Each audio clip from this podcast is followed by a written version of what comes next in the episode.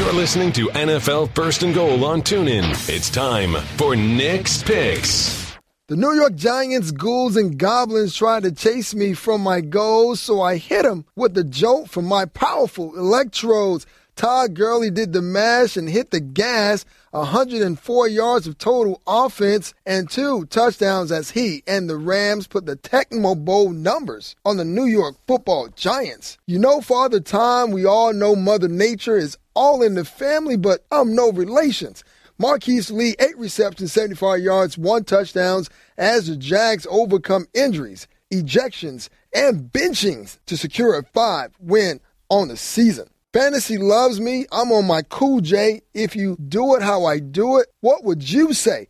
Alvin Kamara continues to show that his versatility is all good. 152 yards of total offense and two touchdowns. Look at me now. That's the late edition of Nick's Picks. The NFL is on TuneIn. First and Goal with Brian Weber and Nick Ferguson. Hear every score as it happens live every Sunday throughout the season from 1 to 8 p.m. Eastern.